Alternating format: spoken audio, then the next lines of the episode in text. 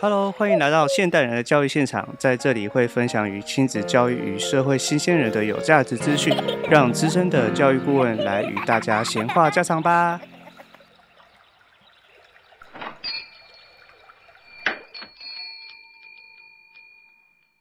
哎、欸，问轩你来咯。嘿，伟成。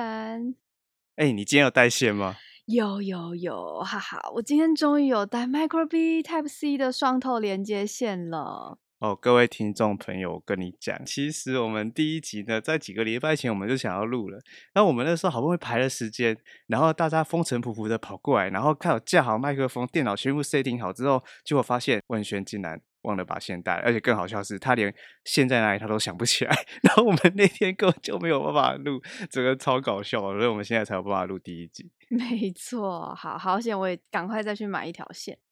那今天我想跟你分享，就是我刚刚去了一趟图书馆，看到有一些家长好棒哦，他们在跟小朋友进行绘本共读。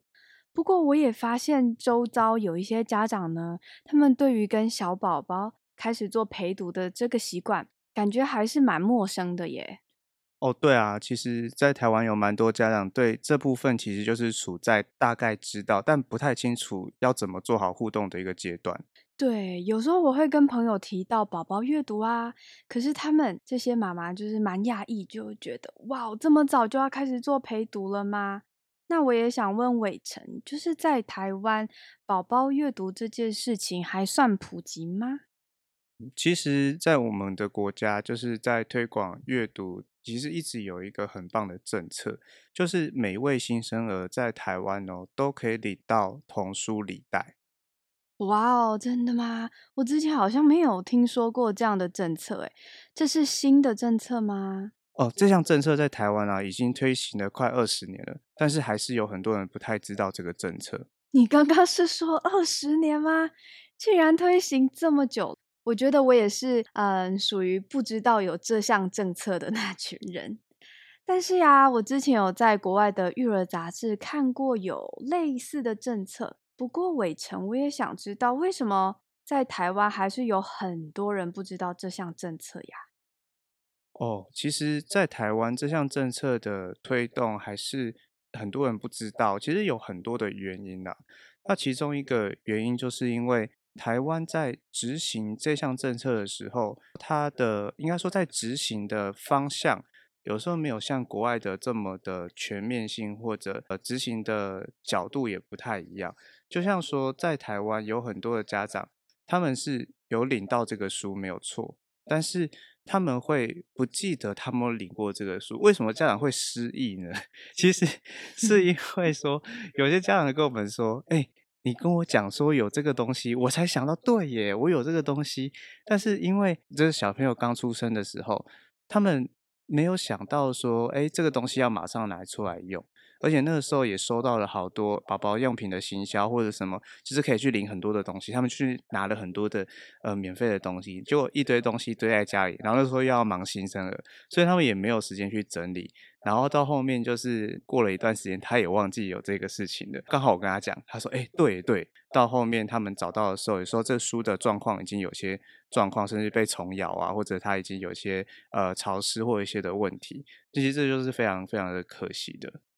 你刚刚说到这个经历，我就想到我的表姐也有跟我说过这件事情。我表姐刚好最近呢有一个新生儿宝宝，她有领到很多的新生礼袋或者是行销用品，给妈妈的给宝宝的，好多好多东西哦。然后呢就是她最后发现拿了这么多东西，可是却不知道要去怎么很好的来使用他们这些产品或者是书。然后我就觉得台湾的政府或者政策如果可以再把这个婴儿礼袋里面的童书使用方式说明的更清楚一点，我觉得可能就不会这么的有点可惜，或者是浪费政府的一片心意。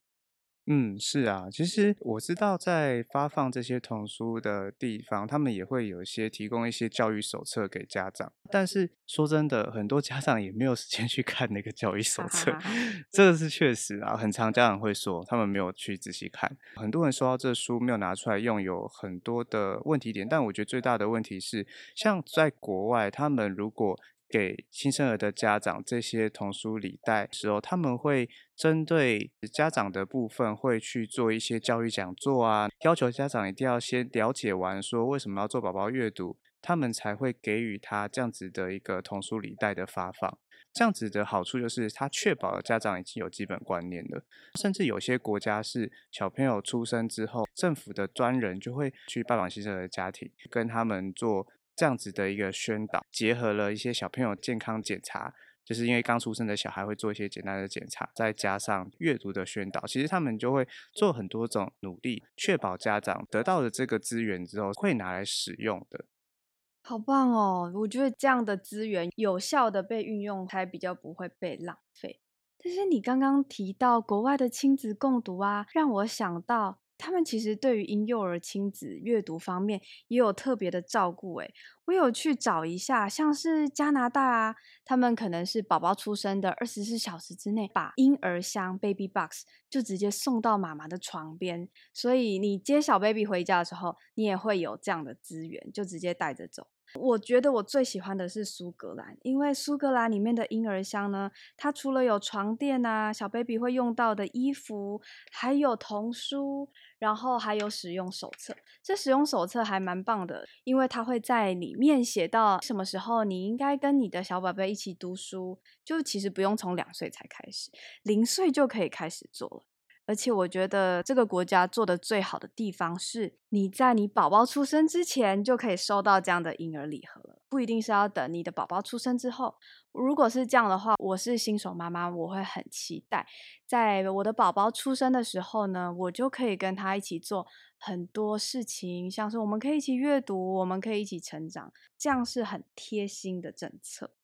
对啊，其实我们看到了国外他们一直在做很多这样子的努力，当然台湾也在努力，但是为什么二十年的一个推广的历程还是很多人不知道？其实也会关乎在于说，台湾目前在很多的经费跟人力分配上面还是比较集中在于学校教育这一块的角度，所以在这一块推广的人力势必也是会比较没有那么充足的。而且在台湾我就会发现说，哦，有些地方他们领书的规则是不一样的，有些地方他会像国外一样，就是要求家长你要去听讲座，然后你才能拿这个礼袋。那有些地方就是呃，可能是打预防针的时候他就直接给家长，但是其实说实在，打预防针大家也都知道，打完然后小孩又会哭又怎样，所以其实有的时候真的他们要传达上面也没办法这么的到位，所以就会造成很多这个资源变成没有那么大的发挥它的效果，这其实还蛮可惜的。嗯，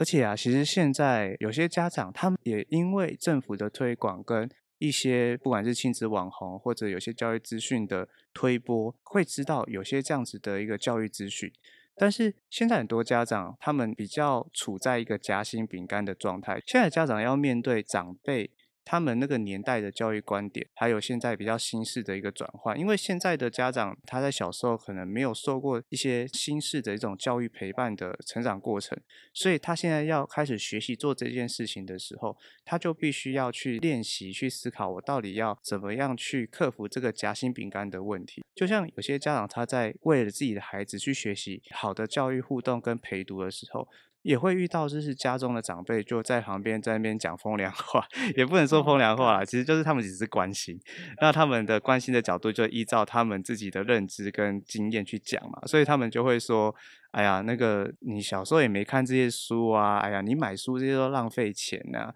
你看你现在还不是一样读大学，大学毕业啊，你这个什么硕士什么的，就会讲这些东西。其实你会发现它跟学校教育又不是一个最直接的关联性，因为学校教育比较属于呃教学认知，但是跟一个人的本质奠定是完全不同的一个思考的轨迹，所以我们要重新做这些事情的学习。然后也是会有些家长遇到问题点是，哎，他周围的朋友、呃、可能比较比较早生小孩的那些朋友朋友他们也没有这概念，他就会跟家长讲说，哎呀，我看我小孩现在还不是活蹦乱跳的，以前我也没讲述给他、啊、你看这个东西、哦、根本不需要啦，就会开始去用比较消极的方式去让这个这么好的一个政策在推行上面是会变缓慢的。其实这也是现在家长除了知道有这项政策要为孩子学习这些好的教育互动之外，还是要面对现在周围很多人不理解这些事情互动的一些资讯啊，或者刚刚讲到这些真实生活会遇到对话的反馈，这些东西家长都要去很认真的去思考的。嗯，我觉得有心的家长呢还是要坚持你们的理念，因为我觉得如果你的小孩在共读过程中可以获得很多乐趣，然后你们的亲子关系也会变好，虽然可能累一点，可能会被别人泼冷水，但是我觉得我还是很想要给你们一些鼓励。那我想要分享一下我之前在啊、呃、纽西兰还有在美国的时候有住在 Homestay， 就是寄宿家庭里面，我就发现当我跟他们一起生活的时候，我有观察到即使是他们的老一辈爷爷奶奶外公外婆在家里如果有婴幼儿的话，他们是很愿意花时间跟他们一起坐下来陪读，或者是一起读书，晚上说故事，这些共读的乐趣呢，还有这很温馨的画面都记在我的心里，也让我很向往。我觉得这好像也不是传统观念或者是什么，就是他们是真的很在意教育，很在意阅读这一块，所以他们整个家庭是一起推动的。那我觉得这部分呢是我觉得我在国外看到，然后可以继续给现在台湾如果是你在当夹心饼干的家长爸爸妈妈有一个很好的精神或者榜样这样。嗯，其实文萱你讲的很对，因为我们两个都有曾经有在国外待过的经验，在国外确实有很多看到这样子的景象。那我也遇过有家长，就是他也不算是来踢馆啊，但是他的问题是他说我们常常讲说国外的教育很好或者怎样有什么好的东西，但是难道国外就是比较好吗或者什么的。其实我就跟家长说不是国外比较好，而是我们要把每一个教育当中好的东西学起来。台湾的教育也有好的地方，国外的教育也有好的地方啊。对对啊，然后像日本他们也有好的教育观点啊。对，就是各个地方都有好的，但我们可以去学习。像也有家长问说我没有在国外待过，像刚刚他们提的，那我怎么知道你讲的这些东西是真的还假的。我也会跟家长分享说，像我们从小到大我们都会看电影啊跟看影集，那你会发现很多我们的呃电影来源很多都是国外的一些影片，你就会发现哦，只要跟家庭有相关的一些画面的时候，很常常我们就会有个印象说，哎，好像影片里面就会有一个可能长辈啊或爸爸妈妈，然后带着孩子在可能壁炉旁边的椅子上啊，或者在沙发旁，或者在床上，然后在睡觉前就会讲故事给小朋友听。这个其实从我们很小的时候对这些影片给我们的印象就已经很清楚了，代表说其实在他们的社会上面是确实就像我跟文萱在国外曾经生活过的经历，他们就是带着孩子去做这些事情，已经融入在他们的生活当中了。而且大家应该有听过那个马克吐温这个人，因为他就是美国大文豪马克吐温嘛。马克吐温啊，他本身是一个就是非常有想法的人，但是他到底是谁让他对文学这一块是有一个启发呢？其实在他的人生故事当中，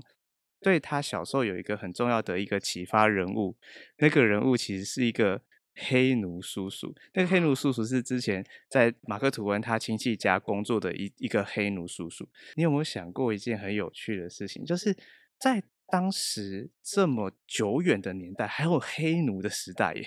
那很久了。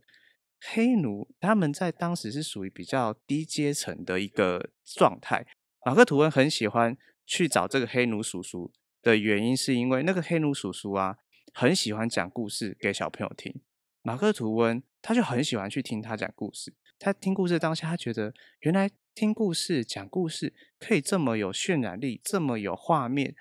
这么有趣，他对这个从小到大的这个印象会影响到他未来整个成长的过程。像那个你会看到他不是有什么顽童流浪记啊或者这些东西，像文萱你应该也看过这个顽童流浪记。 对, 对, 对我正要跟你说，你说的那个马克吐温是不是他写了那本书叫顽童流浪记，然后还有翻拍一部嗯动画片叫做《汤姆历险记》。对对对，那很有名啊。《顽童流浪记》里面的那个黑奴叔叔啊，就是启发他的那个黑奴叔叔。哇，就是那个吉姆，我还记得，因为我小时候就是看这个这个动画片长大的。我觉得现在刚好是暑假，然后如果大家有兴趣的话，可以去看一看《顽童流浪记》或者是这个《汤姆历险记》，你一定会觉得超有趣，收获很多。对了，伟成，你这样说让我想到啊，我之前跟国外小朋友相处的时候呢，发现他们小小的脑袋瓜，可是他们思考呢都是非常有趣然后活跃的，然后他们也很有自己的想法，先不论是正确或者是有待商榷的想法，可是他们都是很主动愿意提出自己觉得有趣的见解。可是我在跟台湾的小朋友相处的时候，普遍来说都会听到比如说不知道哎、欸，或者是我觉得都可以啊的反馈。我觉得这好像跟陪读或者是鼓励小朋友有自己的想法有一点关系。哦，对啊，文萱，其实你讲的很对。为什么要去做这个阅读推广？为什么政府要做这些政策、这些努力？像你想哦，如果在台湾虽然少子化，但是这么多的孩子，其实也是十几万小孩、几十万的小孩。这样子去出生，他们这样子去送书，你就会发现其实他的送书的金额也很可观诶、欸嗯、对啊，那政府为什么要这么努力？因为全世界会开始推广 Bookstart 这个部分，前期是有经过很长的人类研究的。这些研究就有发现哦，如果从宝宝从出生就做阅读的话，他的大脑的活跃度会比出生开始到三岁第一阶段发展期没有做的孩子会有非常大的活跃度的差别性。因为这些研究已经研究得非常的透彻，包含他们用呃 M R I 的脑断层啊，然后去测他们大脑的活跃度，其实就会发现有很大的差别。就只是做个阅读，做个教育互动，为什么在从宝宝时期一路发展到三岁这个阶段，为什么会有这么大的差别性？是因为我们人的大脑在三岁以前发展的主要的那个脑神经的结构是已经发展到大概 百分之七十 左右的一个脑神经的连结结构，所以你会发现说，哇，原来大部分我们大脑主要的串联思考在这个时期的刺激就已经会奠定了。呃，应该是说我们来想、哦、我们如果六七十年前呃，我们跟那种怀孕的妈妈六七十年前哦，你跟她讲说，哎哎哎，你有没有做胎教？哎，我问你哦，怎么做胎教？这类型的话语，很多那个时候的家长他们不一定会理解为什么要做胎教，嗯，因为当时胎教的推广还没有那么普及，在那个年代，他就会觉得哦，为什么要讲这个话题？但是如果你搬到现在这个时代哦，你跟现在的家长问说，哎，你有没有做胎教啊？家长通常都会跟你聊。那他跟你聊什么？有些人是不认同胎教，有些人是认同胎教，有些人是哎，我还想要找怎么去把胎教做好的想法，就很多种这些想法。但大家不会觉得这个话题很奇怪，那就是因为整个社会的教育认知会随着时代慢慢去进步。嗯，就像我们很早期的时候，大家都会觉得看书啊、读书是上国小以后的事情，但是慢慢的会到变成说，哎，三岁左右。好像就可以看书，再到现在已经跟国际已经开始要更接轨，就是到从怀孕的时候就可以做胎教、嗯、然后到出生就可以讲书，这些东西已经开始越来越让大家慢慢的更清楚了。所以啊，在这样这么多的一些追踪研究，那 Bookstart 在国际是什么时候开始推广？其实是从英国率先发起，那经过很多的研究确立之后，英国就在一九九二年的时候就发起了 Bookstart 的这个推广运动，然后它就影响到好多的国家，像欧洲各国啊、日本、韩国、泰国、澳洲等很多的地方。对，那台湾就是已经推很久嘛。台湾从什么时候开始？二零零三年开始推广的。嗯，对。原来英国这么早就开始，一九九二，然后台湾二零零三，看起来我们还是有一段蛮长的路要继续推广这个婴幼儿阅读。对啊，像以上我们讲了这么多，其实我们在真正教育现场上面哦，遇到最大要克服的首要关键就是每个宝宝的互动方式跟反应是不太一样的，而且台湾目前政府的资源像我们讲的，就是还没有办法这么持续与家庭做细节的辅导的状态，导致家长必须要很清楚每个宝宝的个性啊、互动反应是不同的，而且人的发展顺序也不会是相同的，呃，应该说人的发展顺序也不尽相同，所以家长会发现说，为什么我们看了很多育儿专家拍的影片，其实果用在孩子自己身上通常效果是有限的，它有非常多的因素所造成的。那这一期我就我们就不赘述了啦。我们要知道，教育小孩绝对不是用一个罐头的教养方式去喂养这些小孩。对，其实重点是每个小孩都是天才，我们应该要真正的我们讲的因材施教的方式、嗯、去带领你的孩子，每个孩子都是天才跟独特的。对，然后呢，我们也要更重视育儿阅读这个或者育儿陪读的这个习惯。哎，我觉得你今天分享的很棒，哎，我好想马上分享这个知识给我的表姐还有身旁的朋友。然后我等一下就要跟我表姐吃饭了，你要不要一起去？我们可以边走边聊。哎，好啊，可以啊，反正我我今天忙到中午也还没吃。好啊，等一下我们一起去吃个饭吧。好，太好了！如果听众朋友你们有想听到其他的教育相关议题，欢迎私讯我们哟。还有我们会在下方放上阅读起步走 Bookstart 的相关资料跟创办人的介绍，有兴趣的都可以点开来看。那我们今天先聊到这里，先跟大家说拜拜喽。好，拜拜喽！欢迎收听现代人的教育现场哦，下次要记得收听。Yeah.